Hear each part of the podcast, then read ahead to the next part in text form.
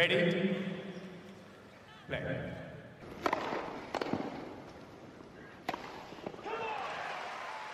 Merhabalar, Raket Servisi hoş geldiniz. Ben Gökalp.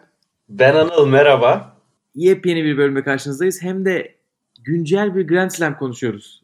Amerika Of. Açık konuşacağız. Amerika Açık 2020'de oynanıyor.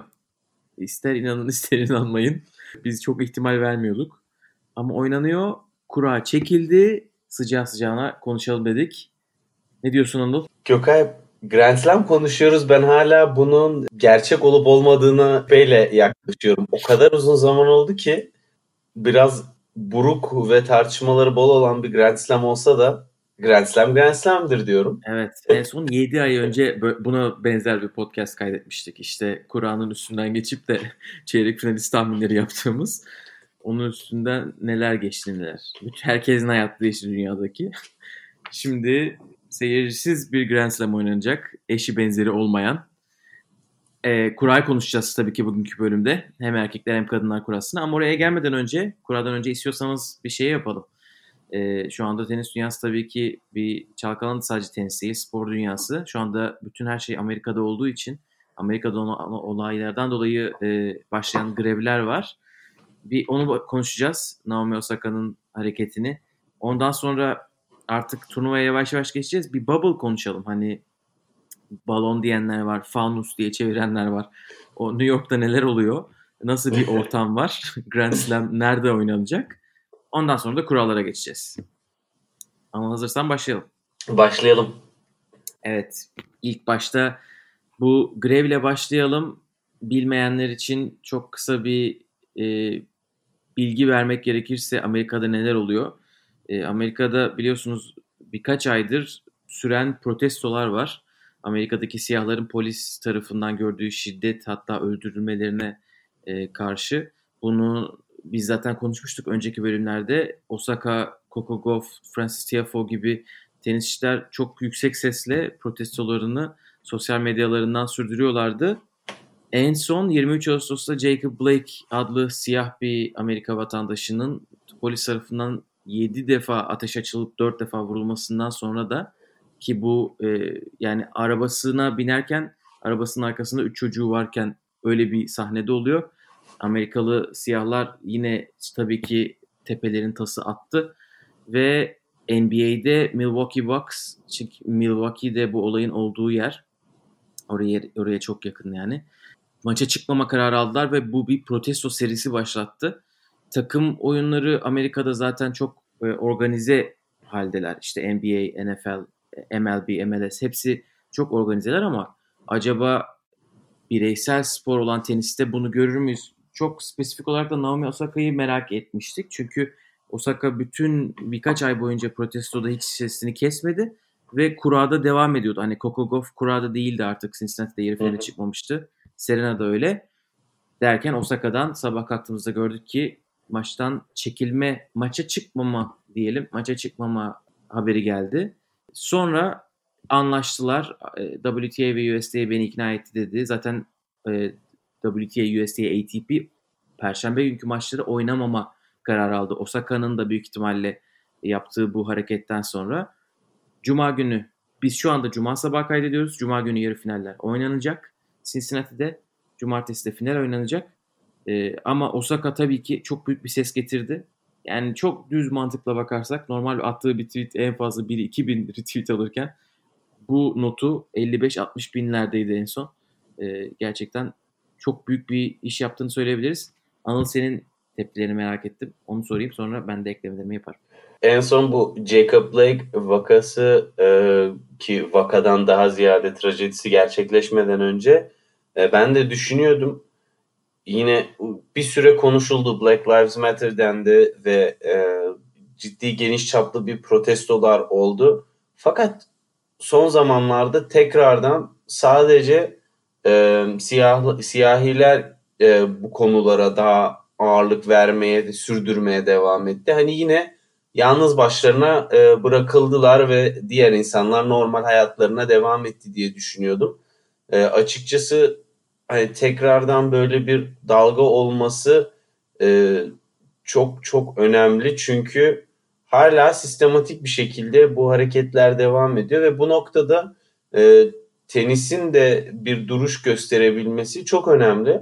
Yani tenis senin de dediğin gibi çok kolektif olarak hareket edilmesi biraz daha zor olan bir spor. Çünkü e, bir kere turdaki oyuncu sayısı çok daha sınırlı ve bir turnuvadaki oyuncu sayısı daha da sınırlı. Hele ki bir turnuvanın cuma günü veya işte perşembe gününe kalan e, oyuncu sayısı daha da sınırlı.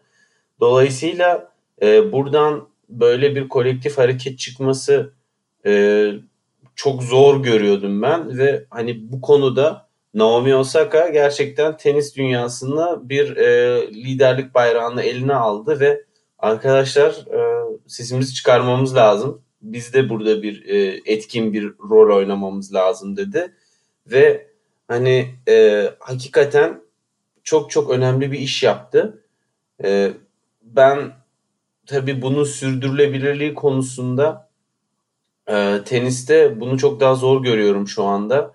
Bir NBA veya e, Major League Baseball'dan ise ancak yine de böyle bir e, konunun daha geniş bir gündeme getirilebilmesi açısından ve e, insanların bunu tartışmasını sağladığı için Naomi Osaka'nın yaptığı işi çok çok değerli ve önemli görüyorum. Bu tarz konularda belki de hani e, tenis camiası hakikaten biraz daha beyazların sporu olarak da görülüyor. Çünkü e, şimdi baktığın zaman turdaki e, erkeklerde zaten çok az e, siyahi e, oyuncu, kadınlarda da çok az. E, hani Amerikalı isimler aklımıza geliyor ilk olarak ama onun haricinde pek e, çok fazla gelmiyor. Naomi Osaka tabii ki e, Japonya'dan var ama e, o da e, bir nevi e, Amerika'dan e, bu işi başlattı ve o da, bundan dolayı da e, tabii ki iş biraz daha e, değerli bence çünkü olma yani daha az siyahinin olduğu bir yerde de bu işin bir dalgasının başlatılması e, olayın artık ne kadar geniş boyutlara geldiğini de gösteriyor. Ama hala e, bu konuda ne zaman tatmin edici sonuçlar elde edilecek ve e, bu olayın sistematik e, işkence ve öldürülme kısmı azalacak. Bu bu protestoların çok daha ötesinde çok daha büyük bir sorun. Hani suya, e, e, ateşe su taşıyan karınca misali bir durumdayız şu anda tenis camiası olarak. Ama yine de yapılan her hareket çok çok değerli diye düşünüyorum.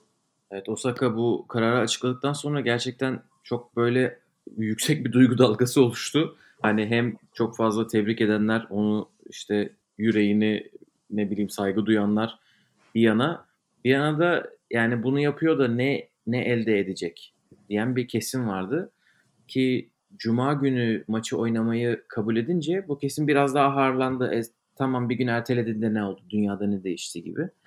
Şimdi yani ben de düşündüm gerçekten de idealde bu protestonun ya da grevin bitişi aslında bir kural değişikliğiyle olması lazım. Bir yasa değişikliğiyle işte sizin tatmin olacağınız bir şeyle. E, çünkü şöyle bir aksiyon alın demiyorsunuz grev yaparken. E, mesela Baltimore Ravens takımı bir Amerikan futbol takımı e, dün bir şey yapmış bir tweetinde bu sabaha karşı bir tweetinde 28 Ağustos'ta e, teker teker şeyi söylüyor. İşte şunlar olmalı. Biz bunların olmasını istiyoruz diye altı maddelik bir şey yazmışlar. Hani bu biraz da aksiyon odaklı ama yani bu olmasa bile gerçekten insanları konuşturması özellikle Amerika'da çok önemli. Hani bir, bir günlüğüne bile insanların aklına bu fikri düşürmesi. Çünkü biliyorsunuz, e, bilmiyorsanız da Kasım 2020'de e, Amerika'da seçim olacak. Hani insanlara biraz düşündürtebildiyse bile o kararsızlara büyük ihtimalle evet. bunu sağlamış oluyor bu tarz protestolar. Çünkü siz hangi kişi bu tarz e, olaylara karşı yasasını değiştirecekse ona oy vermeye daha fazla yeltenebilirsiniz. Çünkü Donald Trump bu olayın başladığından beri 23 Ağustos'tan beri olayla alakalı hiçbir şey yazmadı. Çünkü şu anda zaten onlar seçim kampanyasına başladılar. Sadece seçim kampanyası videosu atıyor. Arada sadece bu olayın protestolarına dair saçmalamayın e, işte ne, ne denir bildiğiniz çapulculuk yapmayın der gibi tweetler atıyor. Ee, bu da belki bence olayın o taraftaki etkisi olacak. İnsanların şu anda çok da hissetmediği bir gün oynanmadı ne oldu aslında bir şeyler olmuştur diye düşünüyorum ben. Evet yani şu anda bak sen konuşurken tekrardan baktım. Şu anda retweet sayısı 100 bine, like sayısı 410 bine ulaşmış e, durumda. Ve hani senin dediğin gibi e, tepkinin geniş kitlelere ulaşması açısından e, çok çok değerli. E, ama tabii tenis camiasında herkes böyle düşünmüyor. Bir de e, dün herkes bu konuyu konuşurken okey konuşmayı tercih eden bir John Isner vardı. Hani gerçekten ona da e, işte. yani ne, ne desem boş e, insan hani iyi, söyleyecek iyi bir şeyin yoksa hiçbir şey söyleme modunda kalmayı tercih ediyor ama hani çok üzücü bir şey. Tenis sporunun değerlerinden çok çok uzakta ve tenis sporunu kesinlikle temsil etmemesi gereken bir düşünceyle e, bu sürecin başından beri kendisi e, bir Trumpçılık e, yapıyor. E, siyasi görüşün insani değerlerden üstün olduğu bir e, düşünce yapısı çok sağlıksız. Ama çok tebrik eden de vardı. Coco Gauff, Tiafoe, Kyrgios, Sloane Stevens ve Andy Murray. Andy Murray nerede iyilik varsa Andy Murray de orada. Andy Murray e, gerçekten çok çok örnek bir karakter. E, her konuda yani şimdi kuraya konuşurken de e, biraz da Murray'in de üzerinde dururuz elbette. Hani tenisi, azmi, çalışkanlığı e, vesaire derken hakikaten iyi ki tenis sporunda var olan bir isim. Sporumuza çok değer katıyor bence. Aynen öyle. Bakalım bu grevin etkileri ne olacak? Ben şeyi de merak ediyorum. Diğer ülkelerdeki diğer spor yani tabii ki yapabilecek demokratik ülkelerde yapabilecek e, isimler bu tarz olaylar olduklarında yapabilecekler mi? Ve konu alanı dışına Türkiye hızlıca çıkarıldı. Diyelim. İstersen bunu burada bırakalım ve evet. de yavaş yavaş New York'a e, Faunus'a doğru gidelim. Evet ya heyecanımızı kaybetmeyelim. Ee, bir yandan da Grand Slam konuşuyoruz bugün ve bunu dinleyicilerimizin de idrak etmesi e, bilmiyorum. Ben e, Grand Slam konuştuğumuzu böyle hissedene kadar ya acaba gerçek mi rüya mı arada e, bazen. Ama evet artık Grand Slam geldi çattı ve e, asteriskli mi olacak bu sene olmayacak mı diye tartışılsa da e, yani turnuva güdük mü kaldı e, gerçek bir US Open gibi değerlendirilmesi gerekir mi gerekmez mi e, gibi düşünceler ve tartışmaların ardından turnuva öyle ya da böyle başlıyor. Aynen öyle. Hatta turnuvanın olduğu yerde maçları izlemeye başladık bile. Öyle değişik bir sene yaşıyoruz. Evet ve bildiğiniz e, gibi Cincinnati bana, beraber. Bana sorarsan fena da bir kadroyla turnuva başlamıyor. Özellikle kadınlar tarafında da çok çok e, fazla e, iyi isim var. Bence böyle bir sene için şartlar dahilinde e, en iyisi oluyor diyebilirim. Evet. evet evet yani bayağı isim var. E, isimlere geçmeden önce istiyorsan bir şey konuşalım. Oyuncular nerede kalıyorlar? Nasıl kurallar var? E, bu koronanın getirdiği değişiklikler neler? Yani Şimdi tabii ki bubble diye bir şey var. Evet. Bu bubble'ın içinde neler var? Bubble'da e, zaten hani oyuncuların bir kısmında dediği gibi kolej havası var. Çünkü bunlar bir okul gezisine çıkmışçasına be, beraber e, vakit geçiriyormuşçasına bir e, durum var. Yani burada e, istersen sen de e, detaylı kuralları konuşuruz ama sonuçta oyuncular geliyor. E, Covid testini oluyorlar geldikten sonra. E, sonra 48 saat sonra tekrar oluyorlar. Sonra 4 gün sonra tekrar oluyorlar ve 7. 7. gün yani geliyorlar, test oluyorlar, bubble'a giriyorlar. İki gün sonra tekrar, sonra iki gün sonra tekrar, sonra da üç gün sonra tekrar test oluyorlar ki bu test de hiç güzel bir test değilmiş. Ee, hani bu kadar sık olmak oyuncular için de bir e, fedakarlık. Ama işte dediğimiz gibi buraya bubble'a yani bu fanusa girebilmek için bu şart. Ve daha sonrasında e, oyuncular eğer ki bu fanusu terk ederlerse geçmiş olsun turnuvaya turnuvadan çıkıp hani artık istediklerini yapabilirler. Çünkü turnuvaya katılamıyorlar artık. Ee, aynı şekilde sadece oyuncular için geçerli değil bu. Ee, supervisorlar ve turnuvadaki görevlilerde de eğer ki fanustan çıkarlar ise e, Giriş yok. geri dönüşü yok ve bir sonraki sene için de akreditasyonlarını kaybediyorlar. Yani sadece bu sene için değil gelecek sene için de e, bir e, cezası oluyor. Ve eğer ki testiniz pozitif çıkarsa zaten otomatik olarak turnuvadan ihraç ediliyorsunuz e, ve 14 gün boyunca izole bir şekilde kalmak durumundasınız. Ve en son olarak da turnuvaya e, katılanlar 3 tane görevli yanlarında getirebiliyorlar sadece.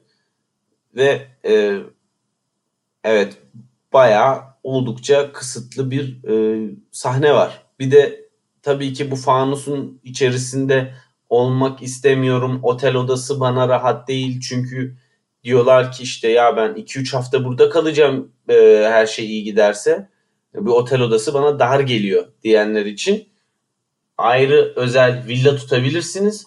Fakat işte e, güvendiğiniz vesaire her şeyinizin parasını siz ödemek durumundasınız.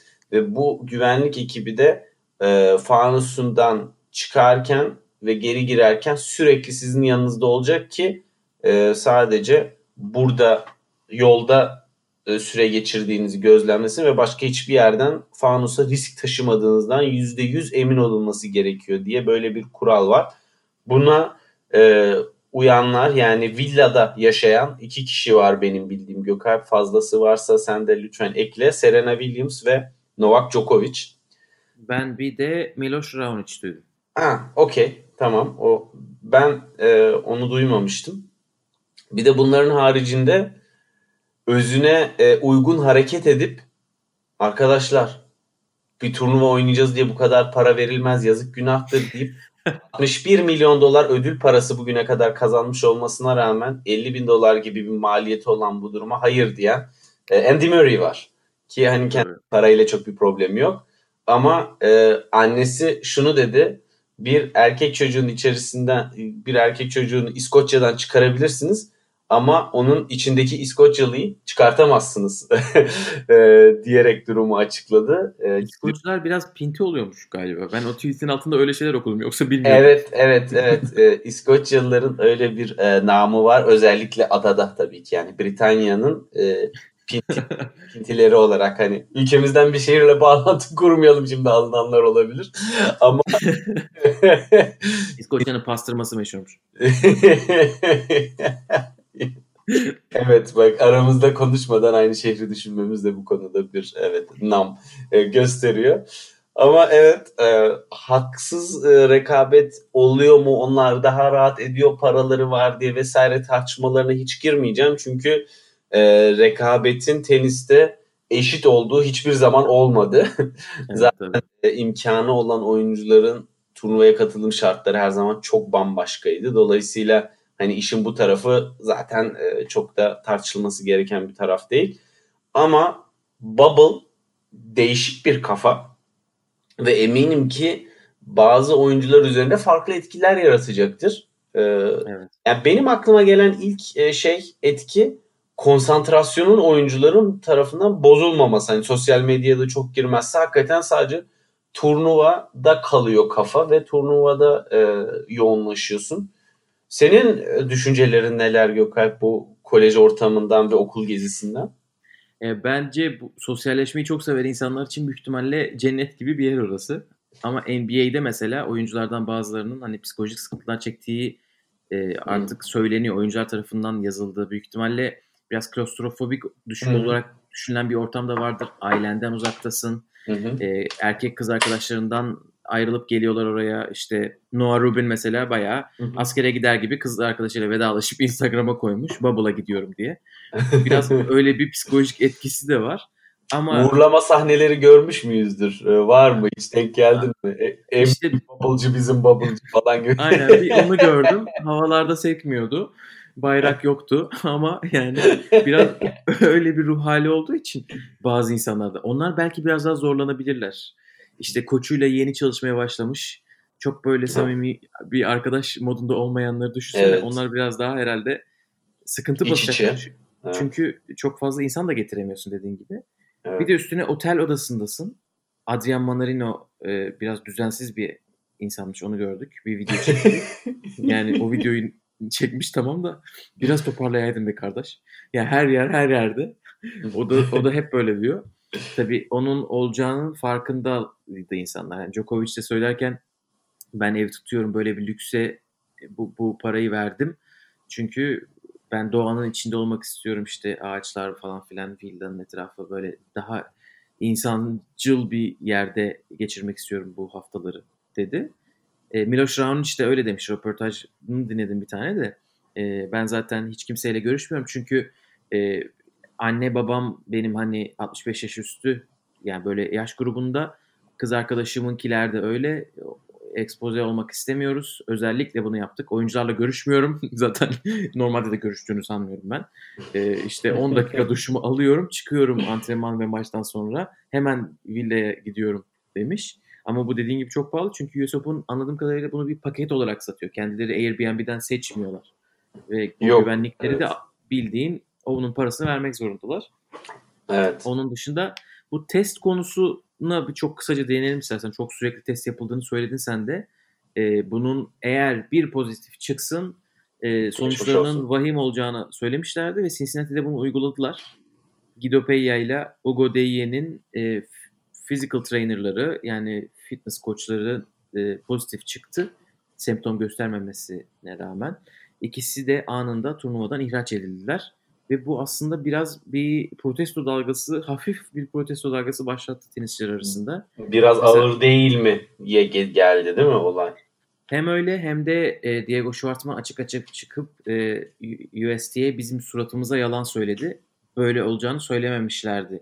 Herhalde ikinci bir test beklenecekti en azından gibi bir Hmm. şey söyledi. Çünkü e, fizyoterapist sanırım bir sonraki testinde negatif çıktı mesela. Hmm. E, Peya ile Deyen de bir sonraki testlerinde zaten negatif çıkmışlardı. Bir sonraki testte de negatif çıktılar.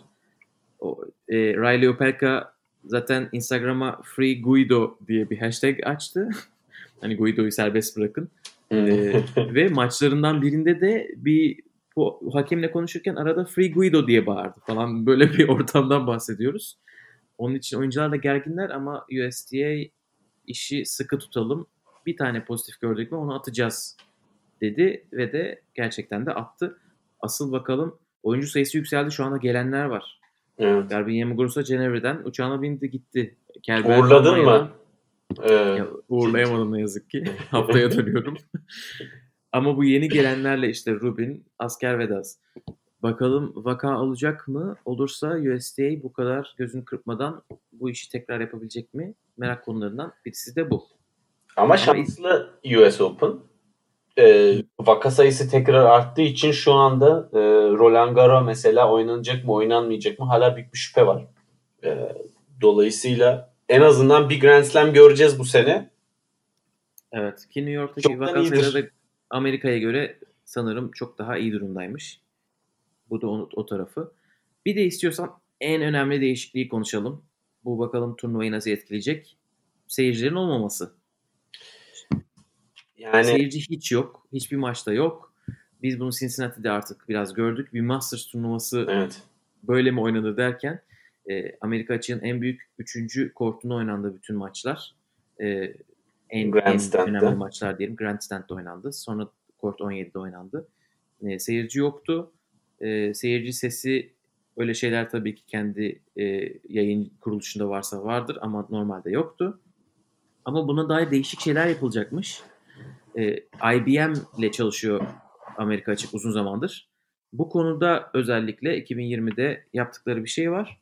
E, NBA'deki gibi aynen e, o seyirci panelleri Evet. olacağı söyleniyor Arthur Ashe'te. O animasyon gibi olan biraz değil mi? Bunu biraz daha gerçekçi yapmak istiyorlarmış. İşte e, se- seçilecek seyirciler maçın sonunda soru cevap yapsınlar ya da anında o, o an e, aralarda Amerika açık çok ünlü insanın gelmesiyle bilinirdi. Çok Amerikalı olduğu için New York'ta çok ünlü insan yaşıyor. Böyle kamera sürekli bir yere gider. Justin Timberlake görür, işte Alec Baldwin görür, Sean Connery görür. Böyle çok ünlü insanlar görürdü.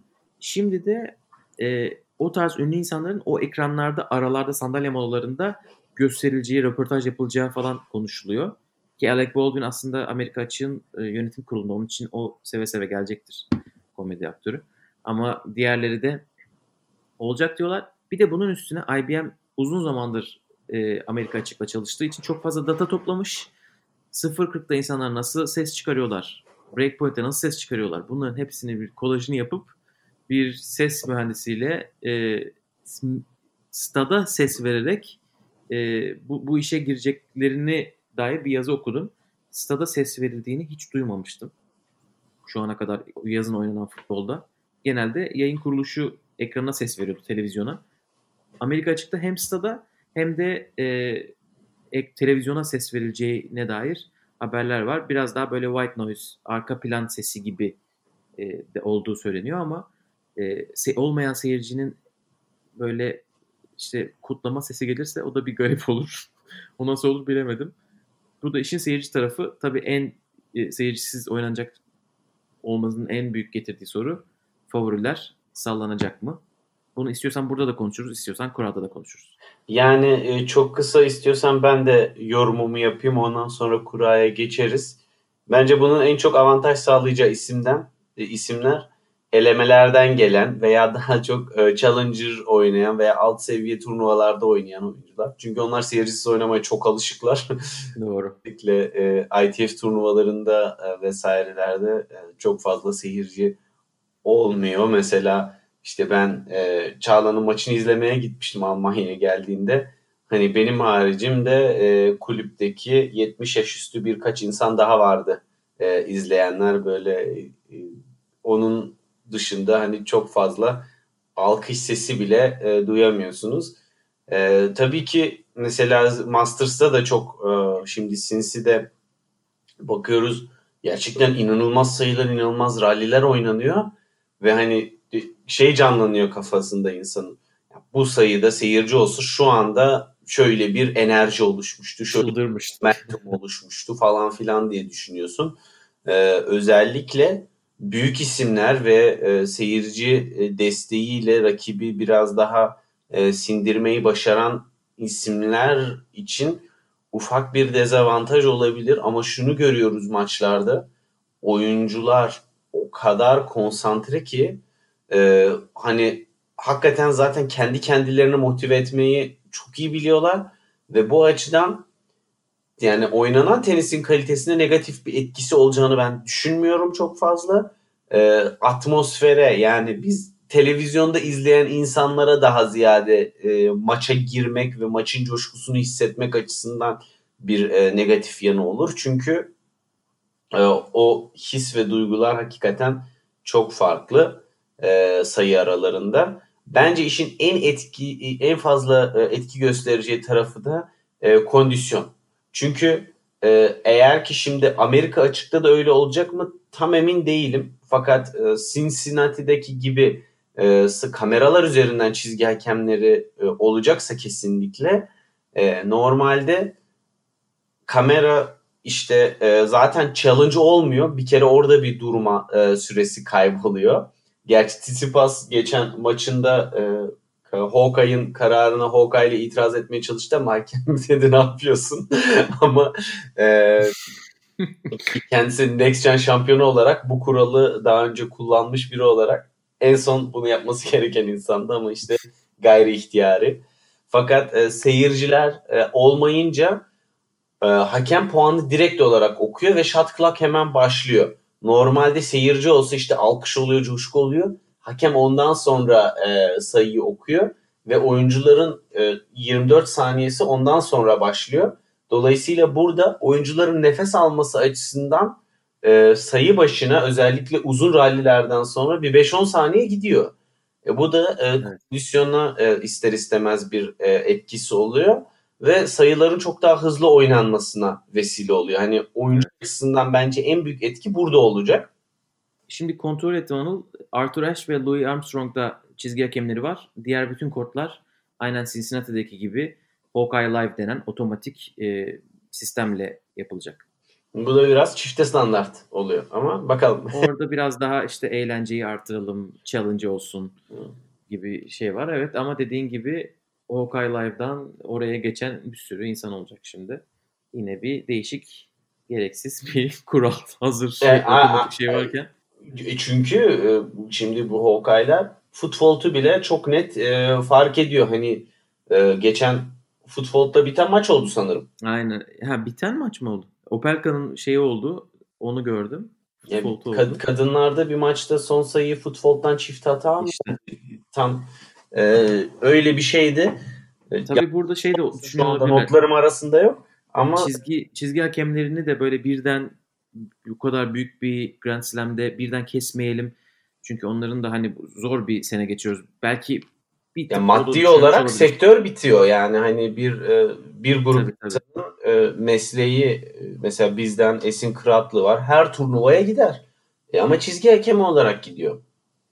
Evet aynen öyle. De- değil mi? Yani Aynen aynen. Onun için biraz daha belki hani bunu geçiş olarak yapıp biz bir anda yani çünkü plansız programsız koronadan dolayı oluyor böyle bir şey. Teknolojinin ama bu, gelmesinden bu insanlar değil. ne yapacak? Bunu da tenisin bir düşünmesi lazım. Tabii Az- aynen geçiş planı gerekiyor. değil. Aynen öyle. İstiyorsan şey yapalım. Kurallara geçelim. Kesinlikle. Ya Kuraya geçmeden önce kurada olmayanları bir çok kısaca hatırlatalım. evet. Ondan sonra da kurallara başlayalım. O kadar çok E, er- insan yok ki çok kısa sürmeyecek gibi. Bakalım. Erkeklerde ilk 50'den 8 kişi yok. Nadal tabii ki e, biliyorsunuz. Federer sakatlığından dolayı. Daha sonra Monfils, Fonini, Wawrinka, Kyrgios, Tsonga bu isimler zaten e, Avrupa'ya katılacakları yani oraya odaklandıkları için. Kyrgios dışında e, zaten gelmeyeceklerini söylemişlerdi. Kyrgios seneyi kapatıyorum gibi bir şey- açıklama yaptı. Avustralya'dan hiçbir yere çıkamam dedi. Bunların üstüne Nishikori son dakika Covid pozitif çıktığı için Cincinnati'den önce çekilmek zorunda kalmıştı. Amerika yani ilk turnuvam Amerika açık olmasın dedi ve Avrupa'da başlayacak sezona tekrar. Erkeklerde ilk 50'nin 8'i yok. Kadınlarda bu bu liste çok daha uzun ilk yüzde. İlk yüzün tamamını okumayacağım ama ilk 10'un 6'sı yok. Barty, Halep, Svitolina, Andrescu, Bertens ve Benčić. Bu isimler Amerika'ya gelmediler. İlk 50'den 15, ilk 100'den de 23 tenisçi kurada yok. Ama Anıl'ın başta dediği gibi kadınlar kurası zaten o kadar derin ki bu kadar ismin olmamasına rağmen yine de e, heyecanlı bir kura var. Sadece hiç seri başı olacağını düşünmediğiniz isimler seri başı oluvermiş. evet. Çünkü ilk yüzün 23'ü yoklar. Ya kadınlar kurasında e, şöyle bir şey var. Oyuncular arası makas o kadar açık değil Gökay.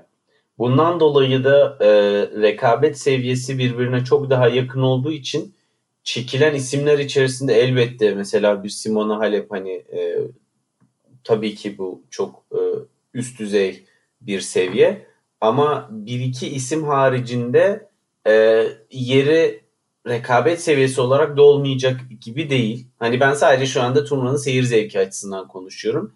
Erkekler de çok fark ediyor. Yani bir anda seviyeler böyle e, çok net uçurumlar olabiliyor. Dolayısıyla daha az insan çekilmesine rağmen erkekler tarafı böyle e, daha bir eksik hissediyor insan. Evet evet. Özellikle ilk yüze baktığın zaman e, şey gelmeyen insan sayısı çok fazla değil ama hani onların dışında gele yani onların yerine e, ana tabloya dahil olan insanlara bakınca hmm diyorsun yani iyi hadi bakalım bu da ilk turda bakalım nasıl oynayacak diye e, düşünüyorsun. Evet yani kadınlardaki bu ilk ondan 6 kişinin katılmaması erkeklerde olsaydı büyük ihtimalle deprem gibi bir şey olurdu. Tabii ki. Ama kadınlarda 6 kişi yok ilk ondan. Bakın ilk 8 seri başı Pliskova, Kenin, Serena e, sırayla sayıyorum. Osaka, Sabalenka, Kvitova, e, Madison Keys, Petra Martic. Yani bunların içinde sırıtan ilk 8 olarak belki bir tek Petra Martic var. O da Evet. geçen sene 4. tur oynadı Amerika'da. Gayet Ve iyi bir WTA şampiyonlukları e, az değil. En azından İstanbul'da alıyor. Aynen öyle. Erkekler kurasıyla başlayalım mı? Başlayalım. Evet. Bizi ilk defa... Hala inanamıyorum bu arada Gökalp. Yani Grand Slam konuşuyoruz ama böyle kura önümde ama hala bir... Evet. Önceki Grand Slam podcastlerimizi dinlemeyen varsa eğer biz Grand Slam'lerde iki kurayı da açıyoruz önümüze. İşte 8'er kısımdan oluşuyor kurallar ve her kısımdan bir çeyrek finalist tahmin yapıyoruz. Bu tahminleri yaparken de o kısmın oyuncularının formlarını çok kısaca konuşuyoruz. Cincinnati'yi özellikle konuşmadık. Burada konuşuruz çifte baskı olmasın diye diyelim ve erkekler kurasından başlayalım. Anıl ben okuyayım istiyorsan ilk kısmı sonra devam edelim. 1 Djokovic, 28 Struff, 20 Carreño, Busta, 16 Isner. Bu ilk kısmın seri başları. Ben burada seri başlarına çok böyle büyük bir sürpriz yapabilecek ekstra bir isim yazmamışım bile notlarımın yanına. Yok. Eğer varsa sen ekle. Ya burası şampiyon belli. ikinci kim? Ee, tarafı. Ha bir tek yazmışım pardon. Kyle, Kyle Edmund. mı? Evet. Aynen. Kyle Edmund Djokovic'in ikinci turdaki rakibi olabilir. İlk turda Sasha Bublik'i geçerse. Ee, Djokovic ile Kyle Edmund 6 defa oynamışlar. 5. Djokovic kazanmış. Birini e, Kyle Edmund toprakta kazandı. Wimbledon'da da Djokovic'in 2018'de kazandığı sene bir set almışlığı var Djokovic'ten. E, Kyle Edmund bayağı Battle of the Bits maçı oynayarak geldi. Aslında Cincinnati'de bir Evet. şey yapamadı ama İngiltere'de çok maç oynadı. Öyle boş geçirenlerden değil hani gösteri turnuvası oynamadan geçirenlerden değil. Ee, belki ikinci turda Djokovic'e bir tık rahatsızlık çıkarabilir ama herhalde çeyreğe buradan ikimiz de Djokovic'i mi çıkarıyoruz? Ee, kesinlikle katılıyorum. Yani burada işte e, Isner ne yapar bilinmiyor. Ee, özellikle Amerika'da daha bir motive oynuyor ama seyirci yok. Onun harici zaten e, hani Isner'a, Isner'ın Djokovic'i tehdit etmesi çok zor. Çünkü Isner'ın tek silahı servisi ve Djokovic'in en büyük e, silahı return'ü. Bu konuda gelmiş geçmiş dünyanın en iyisi bana soracak olursan. Ama sana bir şey sorayım ya. Sen Struff'un maçlarını izledin Cincinnati'de. Durumu nasıl? Djokovic maçına kadar gayet güzeldi galiba. Şimdi Struff e, geçen sene çocuğu oldu. Ondan sonra tekrardan tenise 30 yaşın üzerinde bir oyuncu. Yani şu an 30 yaşına geldi Struff. Hani e, Küçük gösteriyor bu arada suratı. şu anda en yüksek sıralamasına geldi. İlk defa ilk 30'a girdi. Ki her zaman potansiyeli görülen bir oyuncuydu. Fakat e, korona döneminde de e, ve ondan öncesinde de hani çocuğum benim için çok ekstra bir motivasyon oldu e, hayatıma girmesiyle diyerek böyle daha bir e, muhtemelen ona bir miras bırakmak istiyor isim olarak. Hani böyle bir motivasyonu var. E, inanılmaz bir şekilde fizik ve kondisyon konusunda kendini çok geliştirdi. Hani merak edenler olursa Instagram hesabında çok fazla e, antrenman videosu var. Hani orada üstsüz de görebilirsiniz. E, gerçekten çok iyi bir seviyede fiziği ve e, çok hızlanmış e, durumda. Struff'un tabii ki en önemli silahı birinci servisi. Djokovic'e karşı berbat %39 ile birinci servis attı. Hani birinci servisten puan çıkarma oranı değil. Birinci serviste de sadece %39'u geçti. Djokovic e, karşısında hiçbir zaman şansınız olamaz. %70-75'lerle oynamanız lazım ki servisinizde hep tutunup sonra bir break kovalamak açısından. E, ama ondan önce mesela Goffin maçında çok etkiliydi. Ondan önceki maçlarda da çok iyiydi. E, seviyesi çok iyi. Yani ben Djokovic ile 3. turda karşılaşacaklarına inanıyorum. Ve şu da var. e, bundan önceki Grand Slam karşılaşmalarında bir set almıştı Struff. E, yani Avustralya'da bu sene. Evet. En iyi senesi, en iyi seviyesi Djokovic'i rahatsız edebilir. Ama Djokovic e, çok çok iyi bir seviyede şu anda. Hani e, Sezar'ın hakkı Sezar'a inanılmaz bir konsantrasyon var. Kendisi bir e, tünel modunda yine ve hani bunu Cincinnati'de de yapıyor. Normalde Masters'larda çok fazla e, bu konsantrasyon modunu Djokovic'in her zaman görmeyiz. E, ama burada e, başından itibaren muhtemelen Covid başladığından beri o konsantrasyon modundan hiç çıkmadı. Çok üst seviye kalmaya devam etti. E, şu anda turda diğer oyunculardan çok bariz bir e, üstünlüğü var. Dolayısıyla Burada şunu bir konuşmak lazım. Normal bir Grand Slam değil bu tabii ki. Hani seyirci kısmından bahsetmiyorum. Cincinnati bugün Cuma günü yarı finaller oynanacak. Ee, ve Djokovic Roberto Bautista ile oynayacak. Kendisini Masters seviyesinde sert kortta yarı finalde yenmiş bir isimden bahsediyoruz. evet, Finale çıkarsa Tsitsipas ya da Raonic ile yarın cumartesi final oynayacak. ilk maçı da büyük ihtimalle salı günü olacak. Yani arada çok fazla gün yok. Çok Ama seyahat bir- yok. Seyahat yok ama diğer oyuncular 3-4 gün, 4-5 gün, 6-7 gün daha fazla dinlenmiş oyuncular karşısına çıkacak. Evet. Ya da hiç oynamamış bir haftadır. Bu avantaj dezavantaj olabilir. Ama biriken bir e, vücut yorgunluğu olacak. E, bunu ilk defa göreceğiz. Bakalım bunun etkisi nasıl olacak. Evet, yani- Struff bu arada Goffin dışında e, Cincinnati Shapovalov ve Deminor da yendi. İkisi Ve de çok çok iyi yendi yani. galibiyet. Evet. Benim aklıma şu geldi. Bu Djokovic ile Struff'un arka arkaya haftalarda oynamasından. Çünkü Struff çok hayal kırıklığına uğradım. E, dürüst olmam gerekiyor. Hiç böyle bir maç olacağını beklemiyordum demiş Djokovic maçından sonra. Evet. Aynen bu kadar böyle rezil olduktan sonra Grand Slam'de şaşırtan bir isim. Benim aklıma Söderling Nadal şeyleri maçları geldi 2009'daki. Roma'da Nadal Söderling'i dağıtmıştı. 6-1 6-0. Sonra Paris'te Söderling yenmişti. Hani belki böyle bir mantalitesi varsa Struff'un biraz daha böyle uzun bir maç izletebilir. Ama Djokovic buradan çıkması lazım. Çok Kesinlikle. rahat. Ama bu hani e, hep konuştuğumuz şey yani t- başarının cezalandırıldığı tek spor tenis herhalde. Ne kadar başarılı ve turlarda ilerlerseniz o kadar çok fiziksel e, zorlanma yaşıyorsunuz. En son geçen sene e, Medvedev'de bunu yaşamıştık. 6 hafta üst üste final veya kupalarla gelince vücut bir yerden sonra e, yeter artık dedi. Her günde maç yapamıyorum dedi ve saldı kendini. Sonra turnuvalardan çekilmek durumunda kaldı. Hakikaten tenis takvimi çok yoğun. Ee, Djo- Djokovic'in şu anda biraz işte boyun ağrısı vardı. Özellikle servis atarken bu onu biraz rahatsız ediyordu. Şu an %100'e geldi dedi. Ee, dediğiyle hakikaten olan ne kadar doğru bilemeyiz ama e, açıklaması bu yönde. İnşallah e, sapasağlam devam eder. Sağlık nedenleriyle bir oyuncunun performansının düşmesi en son isteyeceğimiz şey herhalde. Aynen öyle. Kısma geçelim istersen. Haydi, haydi geçelim. Ee, 12 numara Shapovalov e, çıkıyor burada ilk olarak karşımızda. Daha sonrasında Gökalp'in forehandlerini ve servisini çok sevdiği Taylor Fritz var. Lever Cup'ta kendisini çok e, tezahüratla desteklemişliği vardır. Çok E, sevindim. 26 numarada bu sene hakikaten e, formda olan Krajinovic var. Filip Krajinovic Sırbistan'dan. E, ve 7 numarada en son e, Struff'a yenilen David Goffin var. Duvar. The Wall. Evet. e, UTS adıyla Duvar olarak. Evet, artık esasında onlara o isimleriyle e, hitap etmek lazım. Bunların haricinde e, eski kurtlardan Gilles Simon da burada. Bir Taylor Fritz'in ikinci tur rakibi olabilecek. Evet. Kurada.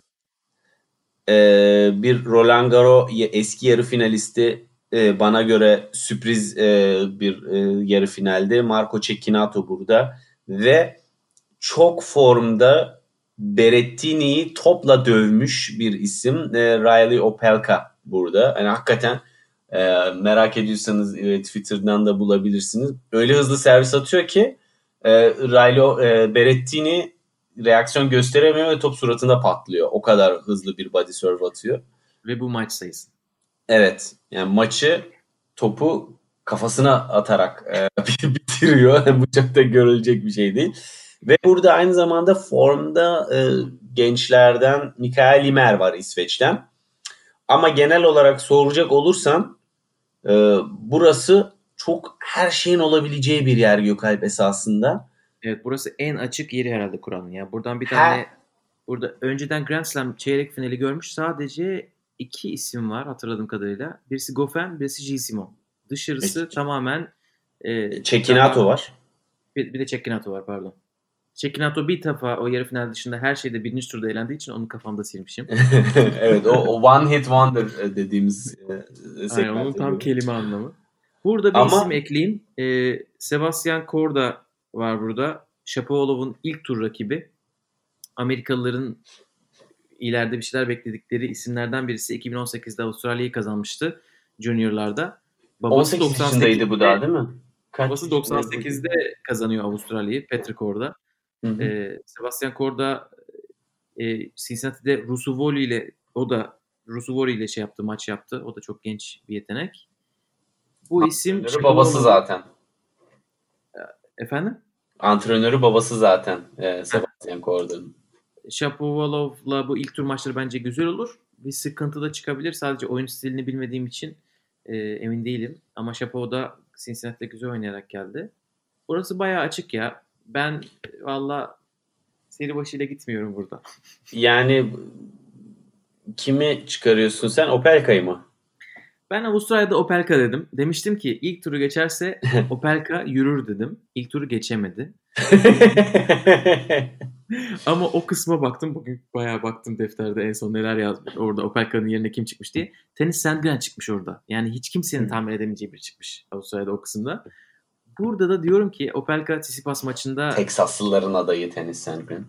A- aynen 6-5 öndeyken maçtan çekilmek zorunda kaldı. Çünkü Evet. önceki o Berrettini maçına da dizini sardırıp duruyordu. Hmm. Ee, bence biraz önlem amaçlı da çekilmiş olabilir. Eğer Hı. bir sıkıntı olmazsa e, Amerika açıdan çekilmezse ben burada Opelka'yı çeyreğe yazıyorum arkadaş. Yine Opelka Ee, içindeki coştu. Yalnız sana şunu söyleyeyim. Sakatlık durumu haricinde ben de buradan onun çıkma şansının yüksek olduğunu görüyorum. Ee, fakat ben Krajinovic diyorum. ya bu nasıl bir ters köşe bir bitiriş. E, burada tabii Taylor Fritz ve Shapovalov'u bitirmiş olduk. Bu ikilisi ikili Ama bir- Shapovalov ve Fritz istikrarsızlıklarıyla çok meşhurlar. Yani potansiyel çok yüksek. Ee, Ulaştıkları bazı turnuvalarda seviyeler çok yüksek. Fakat ondan sonra e, birinci turlar, ikinci turlarda e, takılıp kaldıkları da çok fazla var. Özellikle istikrarsızlığın en kritik olduğu dönemlerden birisinde bu iki isimden birinin sürpriz yapmasını e, ben biraz zor ihtimal görüyorum. Yoksa ikisinin de seviyesini çok beğeniyorum ve e, hakikaten de maçlarını izlemesi çok keyifli ikisinin de. Özellikle Chapon'un sürekli winner'a giden e, tekel bekendi ve Fritz'in e, muazzam forehand ve servisi. O zaman istiyorsan üçüncü kısma geçelim mi? Evet. Burası çok daha net bir kısım. İkinci kısım gibi kazan kaynamıyor. Burada bir Dört- tanrı var. 4 Tsitsipas, 27 Çoric, 18 Lajovic, 13 Garin. Ve Lütfen inan, Tsitsipas değil de Yunan tanrısı diye hitap edersen kendisine Evet. e, sevinirim. 4, 4 Zeus, 27 Çoric. evet burada Tsitsipas, Çoric, Lajovic ve Garin var. Açıkçası ben seri başı olmayan hiçbir ismi highlight'ta layık görmemişim. e, Tsitsipas'ın buradan bence çok rahat çıkması lazım. Evet, Avustralya'da Çoric de dahil. Thompson biraz heyecan yaptırabilir e, diyebilirdik ama e, şey yok burada Burası zayıf kalmış biraz. De Tsitsipas mı diyorsun? çıkmış diyelim mi? Efendim? Tsitsipas'a güzel kura çıkmış diyebiliriz aslında. Çok güzel çıkmış. Yani çeyrek yolunda güzel çıkmış. Hiç ilk hafta yorulmaması gereken bir kura. Evet. Set Kendisi lazım esasında. devamda ediyor Cincinnati'de yoluna. Evet. Yarı finalde Raonic ile oynayacak. Dünyanın en uzun boy ortalamalı insanlarıyla oynuyor. Ee, Isner, İki Anderson, buçuk metre altıyla henüz karşılaşmadı. aynen, Anderson, Isner ve Opelka'dan sonra Raonic ile adeta bir basket takımıyla oynuyor. Hiç başka yani Schwartzman'la karşılaşsalar çeyrekte büyük ihtimalle yenilecek. Öyle bir hazırlık süreci. Tam bambaşka Evet. bir oyun stili. Evet. Buradan Tsitsipas'ı çıkardık herhalde. Aynen. Ee, dördüncü kısma geçiyorum. Derken turnuvanın en uzun ismi Diego Schwartzman burada 9 numarada karşımıza çıkıyor. Daha sonra e, e, Hurkaç var 24 e, numarada. 32 numarada düzeniyle, tertibiyle bilinen Adrian Manarino var. E, ve 5 numarayla Zasha Zverev var. Onların haricinde e, tabii ki Kevin Anderson eski e, Grand Slam finalistlerinden Jack Sock e, aynı zamanda e, İspanyolların toprak kortta bir şeyler beklediği Davidovic Fokinha team'in kankası Denis Novak da burada ve bacak arası e, voleleriyle meşhur Cuevas da burada. Renkli bir bölüm ve ilk tur eşleşmesi olarak Kevin Anderson Zverev e, çok ilginç bir maç olacak bence. E, ben burada e, şunu düşünüyorum. Hani burada isim olarak bakınca aslında toprakçı desek de Schwartzman için de güzel bir kura çekilmiş burada. Ama Burada istiyorsan tahminini almadan önce bir şey söyleyeyim. Geçen senenin sonuçlarıyla alakalı şeyler var. Geçen sene de aynen böyle Schwartzman'la Zverev aynı kısma düşmüşlerdi. E, ikisi de dördüncü tura çıkmışlardı. Ve Schwartzman Zverev'i dördüncü turda yenmişti. Head to head'de de 2-1 önde Schwartzman. E, Zverev'in de ilk tur rakibi Anderson'a karşı henüz mağlubiyet yok. 5 maç yapmışlar. Birisi Laver Cup. Hadi onu sayma. 4 maç. 4-0 ya da 5-0 önde Zverev. Evet yani özellikle Zverev daha uzun boylu isimlere karşı daha avantajlı oluyor. Mesela İzmir'e karşı da sanırım head to head'i daha iyi. Birçok uzun isme karşı da öyle. Bunun da sebebi uzun isimler arasında e, oyun istikrarı yine en yüksek isimlerden birisi normal şartlarda Zverev. Özellikle bu oyuncularla karşılaştığı dönemlerde. Şu anda ama tabii ki ikinci servis problemi 6 ay sonra bıraktığımız yerden geri dönmüş. Ee, hakikaten bu konuda pek bir gelişme sağlanamamış gibi görünüyor. Andy Murray'e karşı kaybettiği maçta zaten e, bunun en büyük e, e etkisini gördük. 4-1 geriden gelip maçı 5-4'e getirip sonra kaybetti ve bunu 5-4'te servis atarken e, yaptığı 3 çift hatayla e, verdi oyunu ve oradan Murray aldı. Babası da denilene göre e, Alman bir tenisçi teyit etti. E, Covid pozitif çıkmış Covid testi e, Zverev'in babasının. E, bunların tabii ki duygusal faktörü de çok yüksek olacaktır. Ben Zverev'in işinin çok zor olduğunu düşünüyorum. Fakat ilk turda Anderson'ı geçmeyi başarırsa zorlu bir ilk turdan sonra bu ona çok olumlu e, bir etkisi olur diye düşünüyorum. Yani Anderson aslında e, tam kapasite mi geliyor bilmiyoruz. Çünkü Cincinnati'de Kyle Edmund'da yaptığı maçta yani dizini bayağı sardırmış işte.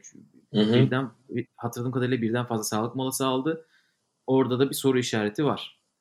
Evet yani o yüzden esasında geçen seneki sonucun aynısını görebiliriz burada diyorum. Ama ben bu sefer e, her şeye rağmen Zverev'i çıkarıyorum Gökhan. Haydi bakalım. Ben Schwartzman diyorum. Geçen sene devam diyorum. Devam. O zaman Section 5'ten devam. evet 5'te yine ilginç bir şey var. Çünkü yine bir dördüncü tur tekrarı olabilecek bir kısımdayız. 6 Berrettini, 30 Rud, 17 Per, 10 Rublov. Evet başta söylediğim gibi Berrettini, Rublov yine geçen sene aynı kısma düşmüşlerdi. Dördüncü turda Amerika açıkta oynamışlardı. Ve Berrettini Rublov'u geçmişti. Zaten kafa kafaya da da 3-1 önde. Burada e, diğer isimlerden biraz önce de söylediğim Rusuvori var. Finlandiyalı e, genç isim. Çok Challenger kazanarak geldi. Geçen sene çok Challenger kazandı. 30 numara Kasper Ruud'un ikinci tur rakibi olabilecek yerde kurada. E, Berrettini de Rublov da aslında bu gösteri turnuvalarını iyi geçirdiler. Rublov Avusturya'da bir sürü maç kazandı. Adria Tur'da setler 4'te bitse de orada maçlar kazandı. İkinci e, hafta sonu galiba şampiyon olmuştu hatta. Beretti de UTS'de gayet iyiydi. Birinci haftada ikinci haftanın şampiyonu oldu yanlış hatırlamıyorsam. Onun için bu ikisi Cincinnati'de çok bir şey yapamasalar da e, Berrettini Opelka'ya, Rublev da Evans'a elendi. Ama bence dördüncü tura çıkarlar gibi geliyor. E, bunların kazanını da çeyrek görür gibi düşünüyorum. Sen ne diyorsun? Yani yine şaşırmaya devam ediyorum çünkü benzer düşünüyoruz.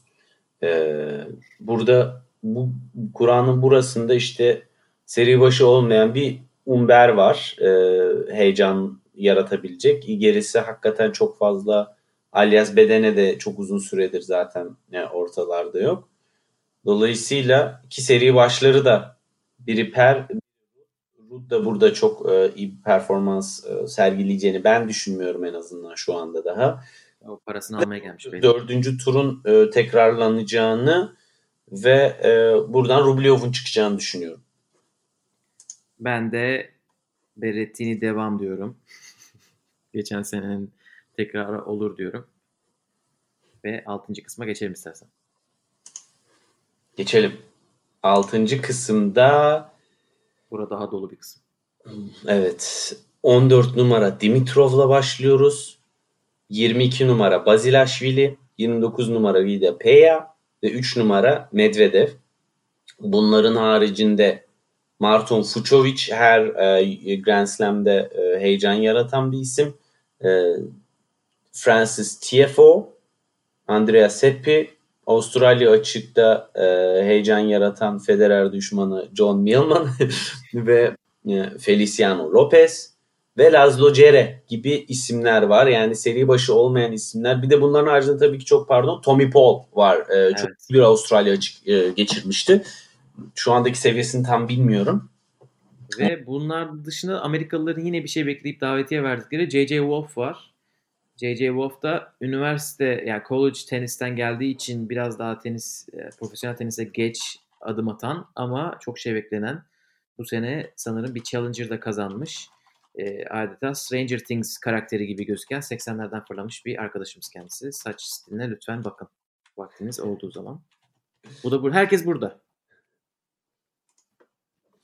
Evet ben buradan ama tabii ki yani çok tart bu kadar ismin arasında çok tartışmaya gerek yok. Daniel Medvedev, e, Djokovic ile beraber şampiyonluk yolundaki iki kritik isim bence. Djoko ile beraber. Dolayısıyla buradan Daniel Medvedev'i çok net çıkarıyorum. Ki Bautista'ya karşı kaybettiği maç çok aldatıcı olmasın. Çok üst düzey bir tenis vardı kortta. E, hakikaten yani 3 set olup bir maçın eğlenceli olabileceğini işte bu Grand Slam'lerde illa 5 set olsun e, gerçek tenis budur kafasının e, bir antitezi olarak seyircisiz ve 3 set oynanıp bu kadar heyecan gitgeli yüksek e, bir maç uzun süredir görmemiştim. Zaten uzun süredir tenis de izlemedik. Ama e, bayağı e, iyi böyle tenise bizi geri döndüren heyecan seviyesi yüksek bir maç oldu. E, ten, ben Medvedev'in seviyesini çok iyi buluyorum. E, bakalım. Yani buradan kesinlikle onu tehdit edebilecek bir isim yok. Hatta seri başlarından hem Guido Peya'yı hem de Bazilashvili'yi de e, genel olarak bir e, tehdit görmüyorum. E, Tiafo daha büyük sürpriz adayı bence. İkisini. Aynen. Yukarıda Dimitrov var. Bence onlardan da daha iyi. Ben de onu diyecektim. Medvedev burayı alır ama sürpriz olarak bence buradan Tiafo dördüncü tura gelir herhalde. Evet. Gibi düşündüm ben de. Dimitrov'a bakalım ama Dimitrov her zaman kendini fit tutan bir oyuncu. Konsantrasyon seviyesiyle maçlarını kaybedebilen bir isim. Ee, dolayısıyla esas... Sadece Tiafoe'nun Dimitrov'u yenmişliği var bir Grand Slam'de. Ondan dolayı belki bir psikolojik avantajı vardır. Bir de Dimitrov'un ilk tur rakibi gerçekten kolay değil. Öyle bir eksiyle başlıyor. Evet. Seyirci olmaması Dimitrov'un en büyük avantajı bu kurada. Gerçekten evet. yani e, seyirci olsa hem Tommy Paul hem işte e, olursa eşleşme tabii ki TFO çok farklı atmosferlerde geçerdi. E, yani bu, bu seyircisizlik en çok Amerikalılara zarar verecek. Deyip 7. section'a istersen e, geçebiliriz. Haydi bakalım. Evet burası da dolu bir kısım. 8 Bautista, 25 Raonic, 21 Deminor, 11 Hachanov. Bunların dışında Hachanov'un ilk tur rakibi Yannick Sinner. E, ikinci tur rakibi olabilecek isim Sam Querrey. Burada çeyreği var eskiden. E, Deminor'un ikinci tur rakibi olabilecek isimler Karlovic ve Gasquet. Onun dışında Raonic ikinci turda bir Kanada derbisi yapıp Pospisil ile oynayabilir. Pospisil Kohlschreiber'e geçerse ve de son olarak ilk turda çok iyi bir maç. Bautista Dennis Sandgren'le oynayacak. Burası gerçekten çok kaliteli bir sürü isimle dolu. Bu, burada her şey olabilir. Her şey olabilir. Seri başı olmayıp çok yüksek sıralaması olan birçok isim var gerçekten. Yani böyle evet. 50 ile 32 arasında olan bir sürü isim buraya gelmiş gibi gözüküyor resmen. Burada gerçekten her şey olabilir. Şimdi Gaskin adı neydi? Maestro muydu? Virtuoso galiba. Ha, virtüöz pardon evet bak. Virtuoso öyle bir şeydi. Virtüöz Gaske. Keçman. Evet, burada burada hani formları iyi olduğu için be, belki avantaj belki dezavantaj yaşayabilecek iki isim. Şu anda Cincinnati oynamaya devam eden iki yarı finalist aynı yere düşmüşler. Bautista evet. ve Raonic 3. turda oynayabilecekler. Kuraya göre. maçlarını alırlarsa. Buradan e, Raon için Schwarzman'la olan fotoğrafını görüp işte göbeği salmış bu nasıl tenis oynayacak diyenlere selam olsun diyorum. Gerçekten. O kötü bir açıymış arkadaşlar. Açı çok önemli diyorlardı. Zamanında Hülya Avşar çok derdi açı önemli diye. Ben televizyondan 10 kilo zayıfım. Aynen öyle. Ve Raonic ben e, bu karantina zamanı röportajlarını da dinlemiştim. Her gün eşekler gibi çalışıyor imajını almıştım. E, gerçekten de öyle gözüküyor. Mutfakta çalışıyormuş. Mantı açıyormuş her gün. Her gün e, Akçaağaç şurubuyla. Kanada'nın meşhur. Evet bence bu üçüncü tur maçının kazananı çeyreğe çıkacak. Aşağıdan değil de Evet. Bautista Raonic maçının kazananı. Ona da ne diyeyim bilemiyorum gerçekten. Raonic'i izledim. Bautista'yı çok az izleyebildim. E, Medvedev maçında. Sana bırakayım sözü. Sonra ben bir şey söyleyeyim. Benim yani ben biraz duygusal e, cevap vereceğim. Ben Bautista'nın çıkmasını istiyorum. Bautista bence turdaki en e, göz ardı edilen oyunculardan birisi. E, özellikle üst seviye oyunculara karşı her zaman çok e, büyük oynamış bir isim. Ve istikrarı, mental e, dayanıklılığı çok yüksek bir isim. Hani bunu Medvedev maçında da gördük. E, 6-1 ile darma duman olmuştu. Ama 6-1 ol biterken ilk set 120 farklı herhalde e, vuruş ve oyun stratejisiyle nasıl çözebilirim ben bunu diye denemeye devam etti. Bu çok Evet. güzel bir şey. Hiç e, çözüm arayışını bırakmadı, maçtan kopmadığı gibi e, çözüm üretti ve maçı aldı. Bir kopya çektim Anıl. Onu sana söyleyeyim. Ondan sonra son şeyin kararını paylaş. Raonic ile Bautista 5 defa oynamışlar. 5'inde Raonic kazanmış. Ben yine de buradan Bautista diyorum.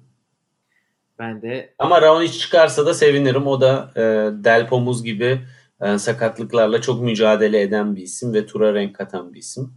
Delpo'yu özledik buradan bunu da tekrardan. ben Raonic'liyim. Bu, bu istatistiği de gördükten sonra ki yorgun yorgun da gelecek ama hadi bakalım hayırlısı. Ee, burada ilginç olan tabii ki ilk tur maçları çok güzel ilk tur maçları var burada. Of. Hem Bautista Sandgren hem de Hachanov Sinner. Ee, Hachanov'la Sinner e, Almanya'daki gösteri turnuvalarında iki maç yaptılar. İki maç olması lazım hatırladığım kadarıyla. Ya da bir. Sinner Hachanov'u 6-3-7-6 ile geçmişti orada. Ee, bu da böyle bir bilgi. İlk turda sürpriz bekleyen. Yani Cincinnati'de şunu gördük. e, gösteri turnuvalarını iyi geçirenler yorulmuşlar. geçirdi. Ama tabii ki bu çok psikolojik bir dönüşüm. Yani e, rahat e, ve e, sıkıntısız bir yerden gelip o, onu çok fazla gösteri maçı oynayınca o biraz şey olabilir. Yani az gösteri maçı oynuyorsanız hafızanızda daha fazla e, önceki e, sıralamalara etki eden e, turnuvalardaki modunuz e, oluyor. Hani bu zihinsel bir egzersiz de olmuş olabilir Cincinnati. Özellikle Ama bence yenildikleri isimler de çok iyi isimlerdi. Sinner dışında. E, Bir tek Yannick Sinner elemelerde Salvatore Caruso'ya elendi. E, Onun bir de dışında- e, Dominic Thiem de çok e, Ha, Dominic Thiem ayrı bir vaka. Ben onu gösteri maçı grubuna koymadım. Orada ne oldu bilmiyorum. Ama gerçekten Dominic Thiem'i konuşacağımız kısma geçelim istersen. evet deyip e, 15 nu- Section 8'e ve son bölüme geçiyoruz. 15 numarayla Felix Auger-Aliassime karşımıza çıkıyor. 23 numarada formda isim Danny Evans. 31 numarada sürprizleri açık Marin Cilic ve 2 numarada Dominic Thiem. Bunların haricinde burada bir e, sörümüz var Andy Murray. E, dışında Felix'i Roland- ikinci tur rakibi olabilecek yerde kurada. Evet. Ee, Onun dışında Roland Garros'da bize güzel maçlar izleten ve yükselen Corentin Mute var. Ee, Ama onların haricinde e, Val Brezilyalı var. Thiago Seibot. Bu seneyi çok iyi başlamıştı. Turnuva kazandı. Ama toprakta çok çok başarılı. Burada ne daha da genç ediyorum bir isim o tabii ki. Yani 20 Evet. yaşında olması lazım yanlış ben. hatırlamıyorsam. 2000'li olması lazım evet. Dan Evans'ın ilk tur rakibi. Ee, onların haricinde e, Challenger'da e, boy gösteren Sumit Nagal da var. Fena e, maçlar çıkarmayabiliyor yani burada ikinci tur görebilir. Dünya tenisine kendini Federer Nagal maçıyla tanıtmıştı. Evet. Fe, Fegal olarak böyle. Fegal rekabet olarak da bilinir. Cem Yılmaz, Can Yılmaz hesabı. Didi Aynen. Bir sette aldı mı aldı. Federer'den bir set aldı yani. Öyle hatırlıyorum ben. Ee, en büyük başarısı da o. Ve Dominic Thiem var. Bir Dominic Thiem ne oluyor ya bu çocuğa? Ee, aslında çok da bir şey olduğu yok bence. Dominic Thiem biraz obsesif. Maç yapmadan duramıyor. Çok ağır antrenman yapıyor. Ee, ve vücudunu belki de bu kadar yüklenmemesi gerektiği gereken yaşlara doğru geliyor. Ee, çünkü yani e, pandemi döneminde 40'a yakın falan maç yaptı yanlış e, bakmadıysam yani 30'u var. yani herkes evinde oturup e, duvarda tenis oynarken team yine bir yerlerde turnuva bulup rokete atlayıp Mars'a gidip orada turnuvalara falan katılacak diye neredeyse çekindik yani. Ama ya ben yani burada bir sıkıntı görmüyorum. Ee, ya ben Murray'i çıkarıyorum buradan Gökalp. Yani tam team diyecektim yok. Murray, Murray çıksın istiyorum. Biraz daha duygusal bir e, yorum yapıyorum. Evet ben de ki yani Murray team maçı olacağını düşünüyorum dördüncü turda. Ki ben haricinde fena rahat bir kurası var team'in yani. E, dördüncü tura kadar. Ya ben team'i çıkartayım. Ama dediğin gibi ben de Murray'nin çıkmasını istiyorum deyip kadınlara geçebiliriz istersen buradan. Aynen şöyle bir özetleyelim. Özetleyip evet. Çeyrek finalistlerimiz evet seninkilere başlayayım. Djokovic, Krajinovic, Tsitsipas, Zverev, Rublev, Medvedev, Bautista ve Andy Murray. Benimkilerde Djokovic, Opelka, Tsitsipas, Schwartzman, Berrettini, Medvedev, Raonic ve Thiem. İkisi de güzel liste ya. Hangisi gelirse. Avustralya'ya göre bayağı farklılık e, yaşatmışız bu sefer. Aynen. Tek ortak paydamız Djokovic ve Opelka benim için. Haydi kadınlar kurasına geçelim. Gerçekten her şeyin olabileceği bir yer. Her şey. Her an her şey olabilir. Bütün seri başları ilk gün elenebilir. Öyle bir kurradan bahsediyoruz. Ve hakikaten e, şeylerin tartışıldığı işte 24. Grand Slam geliyor mu Serena için? Bu kadar e, çekilen isim varken ilk ondan e, evet. artık yapmalı tarzı esasında ters psikolojiyle daha da çok Serena üzerinde baskı oluşturan bir durum. Evet, biz bu rekoru eski podcastlerde konuşmuştuk. E, bu açık dönem rekoru değil Margaret Court'unki. E, eski amatör zamandan olan Grand Slam'lerini de kapsıyor ve e, yanlış hatırlamıyorsam öyle olması lazım. E, Serena'nın kırmaya çalıştığı bir rekor o. Daha doğrusu egal etmeye çalışıyor bu Grand Slam'de.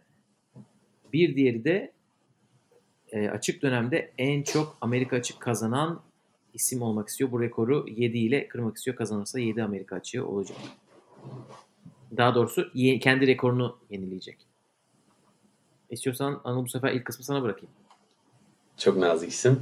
Ee, bir numaralı seri başımız. E, sanırım ilk defa bir Grand Slam'de bir numaralı seri başı. Karolina Pliskova. E, 28 numarada e, e, Jennifer Brady. E, 17 numarada Angelique Kerber. 13 numarada Alison Risk. Bunların harici geriye kalan herkes Alman burada arkadaşlar. Dört tane Alman tenisçi buraya e, girmiş ve muhtemelen hiçbir çeyreğe çıkamayacak.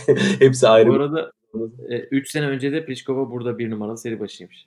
Öyle öyle ve, mi? ve çeyrekte eğlenmiş. Hani bak gösterge midir bilmiyorum. Bu seri başları haricinde benim e, çok şeyler beklediğim Wildcard'la katılan CC Bellis burada. Caroline Garcia burada. Onun haricinde Ayla Tomljanovic daha ziyade Kyrgios'un sevgilisi olarak bu aralar gündemde. Evet dinledim. Pa- pardon. Kyrgios'un eski. Bunu yani sen söyleyebilirsin. Bu bizim podcastimiz. Ama Avustralya'da ulusal bir televizyon kanalının spor yorumcusu e Ayla nasıl diyemez. Bu geçen ay yaşandı. Bu geçen ay yaşanmış.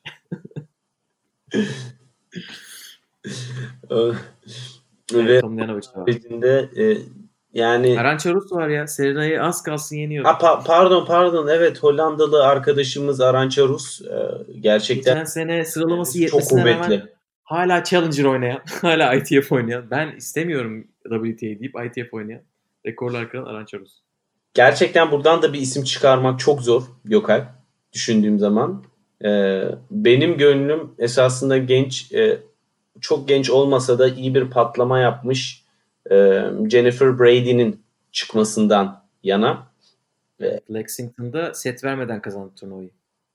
Ee, ama tabii ki yani şu da var Lexington seviyesiyle Grand Slam seviyesi ve konsantrasyonu. Yani sadece oyuncu kadrosu değil burada fark. Ee, onu söylemek lazım. Bir oyuncunun e, turnuvada bir daha düşük seviyeli bir turnuvada birçok oyuncu farklı şeyler, e, teknikler veya işte oyun stili e, deneyip e, daha deneysel takılabiliyor. Grand Slam her şeyinizin ortaya koyduğunuz bir yer. Dolayısıyla sadece isim olarak değil, seviye olarak da burada e, turnuvaları farklı değerlendirmek gerekiyor gerçekten. Ama Gökalp ben e, hadi Brady'yi çıkarayım buradan ya. Sen Hadi e, bakalım. Ben burada tereddütte kaldığım için seri başı göstergesine gittim. Ve de e, sıkıcı bir tahmin olarak Pliskova diyorum. Ama CC Bellas'ın çıkmasını çok isterim diye tabii ki. Ben ben Sisibel'sin çıkmasını çok isterim. Ama e, tabii sakatlık evrelerini de çok yaşadığı için artık yaşı da e, ilerledi yani. 21 yaşına geldi. Yani 16-17 yaşından beri sakatlıklarla mücadele eden e, çok e, şey beklenen bir isimden bahsediyoruz ki 2017'de 35 numaraya kadar çıktı. 2017'de 18 yaşındaydı. Yani 18 yaşında 35 numarayı görmüş bir isimden bahsediyoruz. Burada. O zaman ikinci kısma geçelim. Geçelim. 12 Vondroshova, 23 Putintseva, 30 Mladenovic ve 8 Martic bu kısımdaki isimler. Ee, bakalım bu isimler dışında aslında çok da böyle gündem yaratacak bir isim yok. Burada bir tek Vera Lapko var. O da sakatlıktan sonra geri dönüyor. Putintseva- Zorlarsan Sasnovic gelebilir ama o da çok zorlaman lazım. Zorluyorum ve bir Belarus'u daha Sasnovic diyelim. Çok zorluyorum Katerina Bondarenko. O da artık emekliye ayrılmadan önce son Grand Slam ödül paralarımı alayım diye. 34 yaşında geri geliyor. Şu anda 350 numara e, korumalı sıralamasıyla katılmış. Çok zorladım. burada seri başları yeter de artar çünkü Martic geçen sene burada dediğim gibi 4. turda elendi. Serena'ya elendi 6-3-6-4 ile. Mladenovic burada 2015'te çeyrek gördü. Vondroshova 2018'de 4. tur gördü. Gayet iyi bir e, aslında seri başı dağılım var. Putintseva beklersiniz ama o 4. tur görememiş. evet. Bakarsınız o da görür. Bu arada Ben- Gökay, birinci tur deyip bilmiyorum. e, geçme. Çok e, kusura bakma araya girdim. Yani hakikaten bu Grand Slam'lerin en, en önemli katkısı bu. Mesela birinci tura katılan oyuncuların da 61 bin dolar para alıyorlar. Tabii tabii. tabii. 60 Yani, bin dolar kim e, istemez? Ben, ben, ben alabilirim. Sıkıntı yok. ya çünkü bu hak edilmiş paralar. Eskiden Evet. sıralamanızla hak edip sakatlığınızdan dolayı alamadığınız paralar sonuçta. Onun için gayet mantıklı. Kimi çıkarıyoruz ya buradan? Martic yok abi. bir baktım Ben- form durumuna Palermo'da yarıya çıkmış ama Palermo toprak. Mladenovic biraz geri geliyor gibi. Vondroshova geçen sene sakattı. Yani bu, burası yine tipik bir kimsenin aslında çok da çeyrek final görmeyi hak edecek bir seviyede oynamadığı bölüm. Hani erkekler kurasında da gördük bunu. Kadınlarda her Grand Slam şaşmaz arkadaşlar. Bir section vardır ki hiçbiri çıkmayı hak etmiyor demeyelim. Zaten ilk 8'den şu seri başı ilk 8'e girmez dediğimiz isim, e, benim dediğim en azından Martic'ti. Onun kısmı. Evet. Onun için herhalde biraz da burası. Ya bir de Mar- Martic deyince aklımda toprak geliyor Gökalp. Yani Serzemin'de ben e, Martic'in şimdi istatistikleri kafamda yok ama çok bir e, parlak geçirdiği bir turnuva da hatırlamıyorum. Çok zor. Burası Geçen sene. Ben buradan kimseyi çıkaramıyorum Gökalp. Kimse çıkmıyor dedi Anıl. Ve e, Burası boykot, boykot yarı finale yazıyoruz. Ben buradan Martic'i çıkartayım. O zaman ben de Vondrushova'yı çıkartayım. Maksat farklı renkler, sesler. Haydi bakalım. Esasında hiçbiri çeyrek final seviyesinde değil. Haydi üçüncü kısım. Üçüncü kısımda gerçekten şu an tenis camiasına önderlik eden bir isim var. Naomi Osaka. 31 numarada Sevastova. 24 numarada e, Linet. Magda Linet e, o da genç bir kardeşimiz. Ve Anet Kontaveit var. Bunların haricinde burada Camila Giorgi var. E, Marta Kostyuk var. Darya Kasatkina var. Hepsinden önemlisi Gauff var. Ee, ve aynı zamanda eski bir yarı finalist e, Daniel e, Collins var bu sene. Yani aynı zamanda bubble kurallarını ihlal eden ilk isim kendisi ve bu konuda sanırım e, ya dünya tarihine geçti. Evet, World Team Tennis'in bubble'ını World Team evet. kendisi terk etmişti. Ondan sonra da bir daha da gelme dediler. O da tamam dedi. Kal gittiğin yerde mutlu ol çalmışlar. Aynen. Kal gittiğin yerde mutlu ol ve test ol. New York'a gel demişler. Ve o da gelmiş. Yani Kontaveit'le e, ilk tur maçı yapacak. Kontaveit de fena değil yani Cincinnati'de Osaka'ya 3. sette 7-5 ile elendi. Ve çok sert bir maç oldu. Ee, burada da bir dejavu var. Üçüncü turda gelirse Osaka Golf maçı. Ve gelirse bu üçüncü kez olacak arka arkaya Grand Slam'lerde. Yani Geçen de- sene Amerika'da oldu. gelenek diyebiliriz artık. Bir Grand Slam geleneği. Üçüncü Aynen. tur. Hadi, hadi Togo artık bir e, ilk 16'ya gir de 3. turda karşılaşamayın dediğimiz Kim bir kim demiş e, tenisin ikonik anları Federer ve Nadal'ın finalde karşılaşması? Hayır. Evet. Üçüncü turda Osaka ve Goff'un karşılaşması. Evet. Bunun adında artık Osaka Golf falan Evet. evet geçen Of, sene Yok Osaka- geçen sene Osaka 6-3 6-0 ile geçmişti. Sonra Koko'da Avustralya'da 6-3 6-4 ile hemen rövanşını aldı. Burada Gauff'un ilk turda Sevastova'yı yenmesi gerekiyor ki Sevastova biliyorsunuz Amerika açığı çok sever. Yarı finali var. Çeyrek finalleri var ondan ayrı. Ee, çok güzel bir ilk tur maçı olacak. Eğer maçlarını alırlarsa Anıl'ın dediği gibi Osaka Gauff 3. tur oynayacak. Alt kısım biraz daha zayıf değil mi? Kontaveit gerçi güçlü bir isim. Kontaveit güçlü ama yani orada görünen diğer seri başı işte Linet zaten ben çok e, sert zeminde bir e, seviyesini hatırlamıyorum. E, Eski yarı finalist Collins e, formsuz. Avustralya'da yarı final oynamıştı bu arada.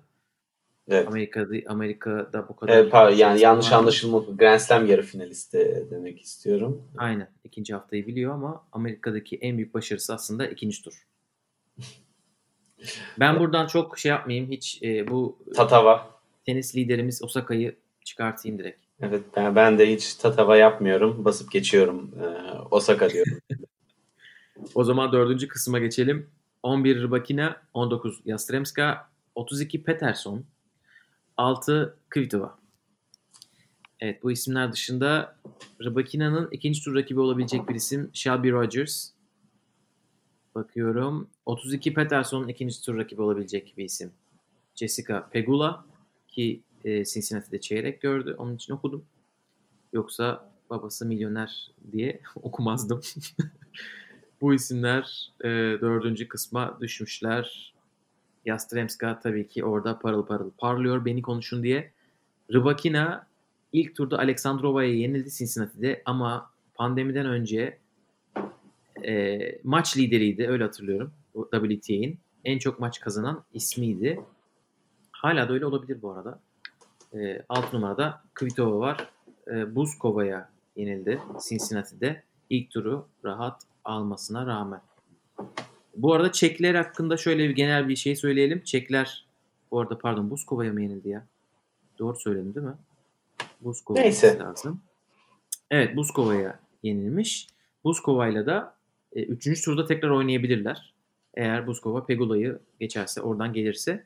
Çekler genel olarak çok maç yaptılar. Çünkü ilk lokal lig yapmaya başlayan ülke aslında belki ilklerden biri diyelim Çek Cumhuriyeti oldu. Onun için onların maç pratiği de gayet var. Neler eklemek istersen ol buraya?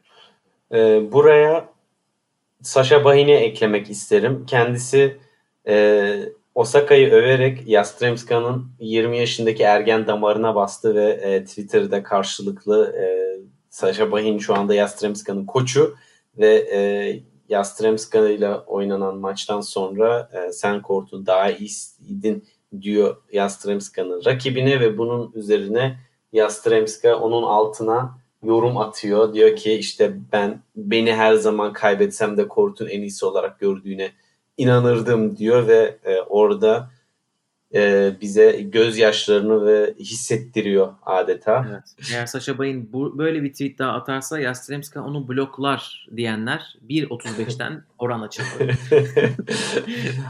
Ama ters etki yaratıp e, bu Yastremska'yı daha da motive ederse buradan Yastremska çıkar.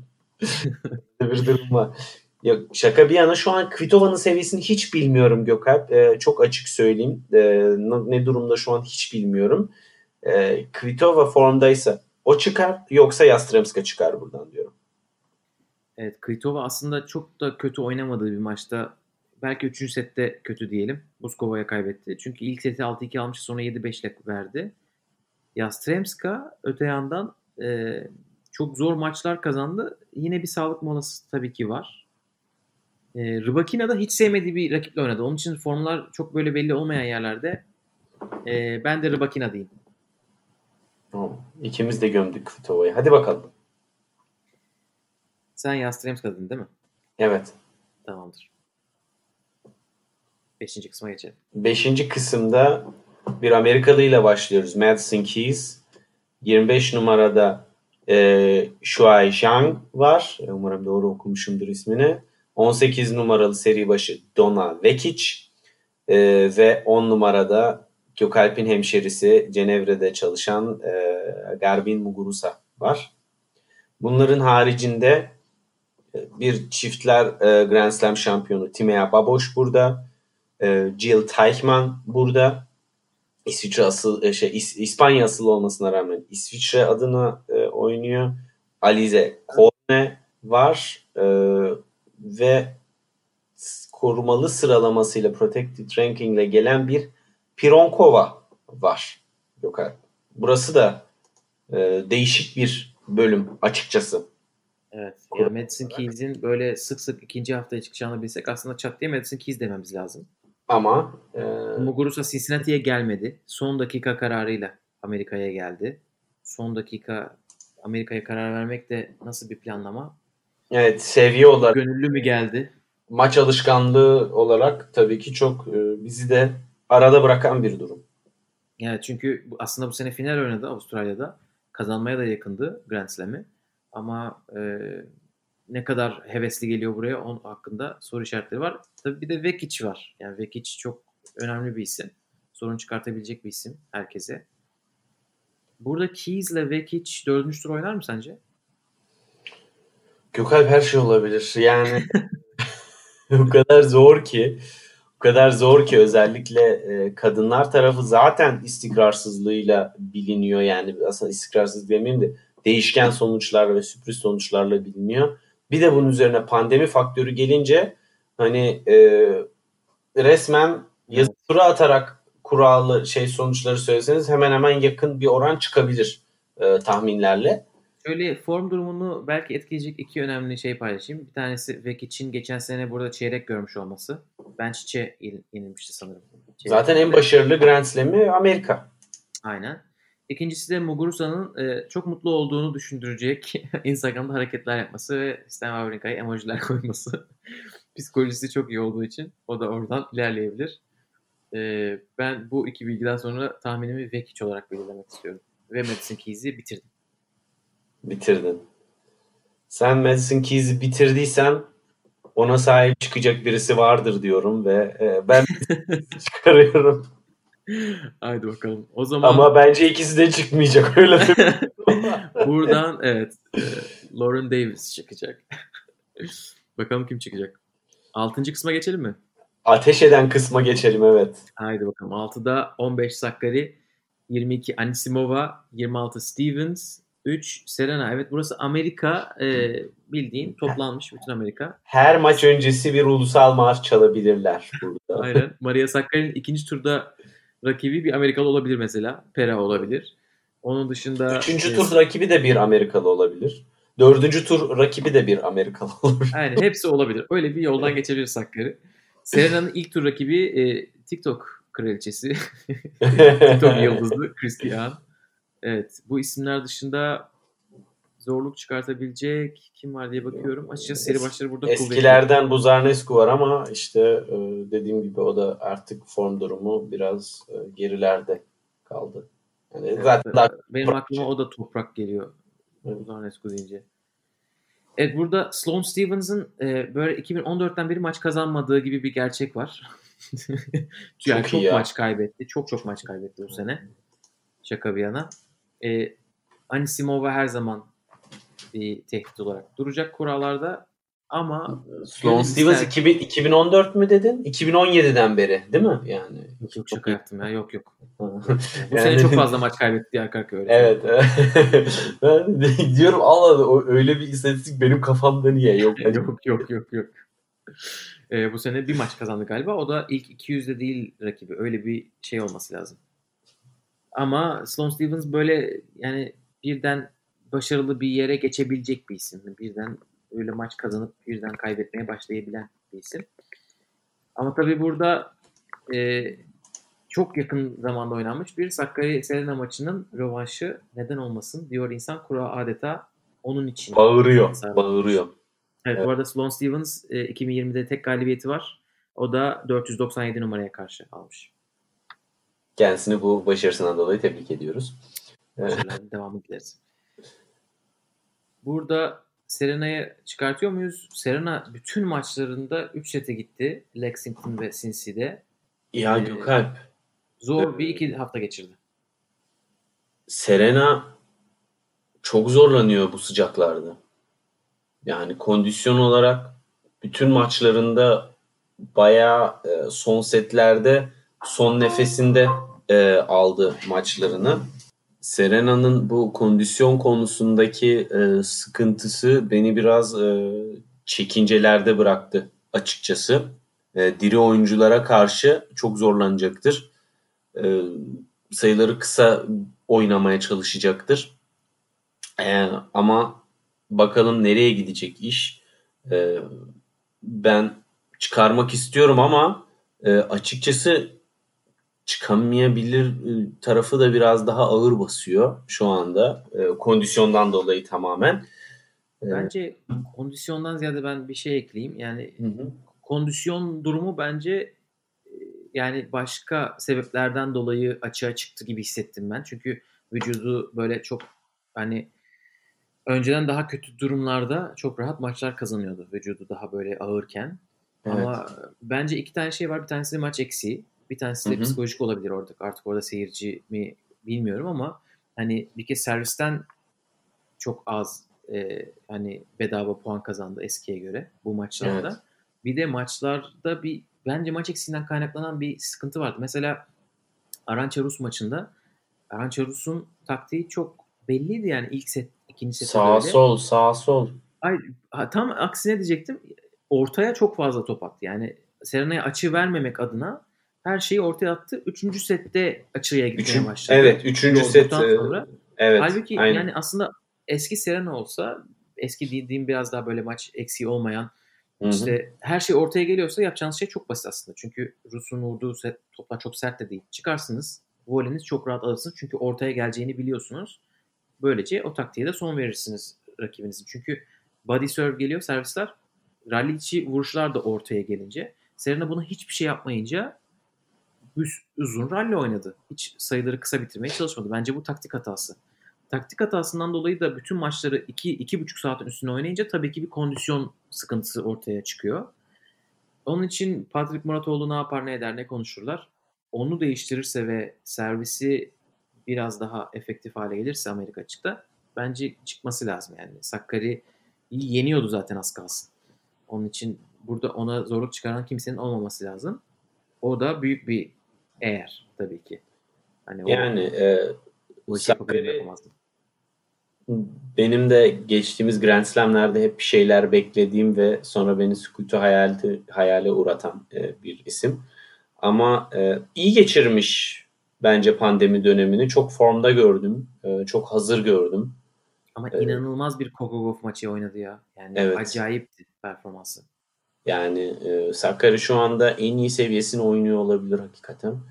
E, fakat şunu söyleyeyim. Bir ayda iki kere Serena'yı yenmek ben de olası görmüyorum açıkçası. Eğer ki dördüncü turda öyle bir eşleşme olursa. Ama buradan e, bakalım kim çıkacak. Ben de Serena diyorum. Çünkü 24 diyorum. İnşallah diyorum. Aynen ben de Serena diyorum. Deyip e, 7. kısma e, geçelim. Burada da yukarıdan daha az Amerikalı yok. 5 e, numara Sabalenka burada. 29 numara e, e, Veronika Kuderma, Kudermetova e, burada. 20 numara e, Karolina Mukova burada ve Johanna Konta burada 9 numarayla. Onların haricinde Venus Williams 40'ında ama maşallahı olan bir isim. Ee, genç isimlerden Iga Świątek var Polonyalı. Daha ziyade toprakta gördük başarılarını. Ve tabii ki çok sevdiğimiz e, eski şampiyonlardan Vika Azarenka burada. Güzel bir e, bölüm burası. Ben buradan Konta'yı çıkarıyorum Gökhan. Evet burası güzel bir bölüm olduğunu şuradan anlıyoruz. Konta ile Azarenka yarı final oynayacaklar Cincinnati'de ve ikisi de aynı kısımdalar. Eski e, Sabalenka tabii yani Amerika'da başarılı olan bir isim. Sen Konta'yı çok net çıkarttın. E, Konta'da Heather Watson oynuyor vatandaşıyla. Mukova da var. E, Dörde ben, rahat gelir diye düşünüyorum en azından. E, ben bir Sabalenka aklımda nedense bir kaldı. Ben Sabalenka diyeyim. Olur. Sabalenka da e, sonuçta e, kuvvetli tenis oynayan ve sert zemine müsait bir yapısı var. E, en iyi sonuçlarını da zaten US Open'da almış. Hatta çiftler şampiyonluğu varmış. Tabii tabii Mertens'le beraber çiftler şampiyonluğu var. Bu benim aklım. Aynen aynen. Ve o zaman çiftler partnerinde olduğu 8. kısma geçelim. Nasıl bağlantılar ama? evet, Elis Mertens burada 16 numarayla duruyor. Ee, Belçikalılar da buraya toplanmışlar. 21 numara Aleksandrova, 27 Jabeur, 2 Kenin. Burası aslında güzel bir kısım. Çok, ee, çok, bek- çok yani uzun zamandır beklediğimiz inşallah çekilmez burada dediğimiz Kim Clijsters uzun zamandır beklediğimiz derken yani kadın açıklamasını yaptı ben tenise dönüyorum diye. Ondan sonra pandemi çıktı. Onun için göremedik. Aleksandrova ile yapacak ilk maçını. Aleksandrova gayet formda bu sene. Evet. Bu isim. E, o onun dışında aynen eski bir Kurt Zvonareva var. E, Kenny'nin ikinci tur rakibi olabilecek yerde ama Zvonareva'nın ilk turda geçmesi gereken isim genç Kanadalı Leyla Fernandez. E, o da çok yani olgun bir tenis oynuyor. Yaşının çok çok üstünde. E, merak ediyordum hani Cincinnati'de ne yapacak? Elemelerde çok iyi maçlar geçti. E, ilk turda ilk seti aldıktan sonra 6-0 aldıktan sonra yenildi ama burada ne yapacak acaba? Tabii ki Avustralya açık şampiyonumuz 2 numara Kenin var. Ha bir de Katie McNally. E, o da tehlikeli bir Amerikalı. Alexandrova Clijsters maçının galibiyle oynayabilir ikinci turda. Burada bir isim söylemek bence en zor yerlerden birisi ya burası. Evet. Katie McNally bu arada Coco Gauff'la çok fazla çiftler oynuyorlar. Ondan çekiyorlar. E, gayet iyi bir çift oldular double'da onlar da. E, Kim Clijsters yani hala bana biraz çok iyi tenis oynuyor ama sanki biraz daha e, fiziken hazır hale gelmesi gerekiyormuş gibi düşünüyorum. Tam daha o seviyeye çıkmadı. Bilmiyorum belki de böyle kalacak. E, ama burası zor. Ben buradan e, bilmiyorum ben bana kalırsa sürpriz olacak bir e, tahminle Eliz Mertens'i çıkarıyorum Gökhan. Evet, Eliz Mertens e, Ken'in formda görmedim ben so- Sofia Ken'ini. E, ondan dolayı onun biraz üstünü çizdim. Evet kendini çok rahat kaybetti Cornea'ya 6-1-7-6 ile. Öte yandan Mertens yarı finalde Osaka ile oynayacak. Ee, burada aslında formda olacağını düşündüğümüz başka bir isim de Ons Jabeur.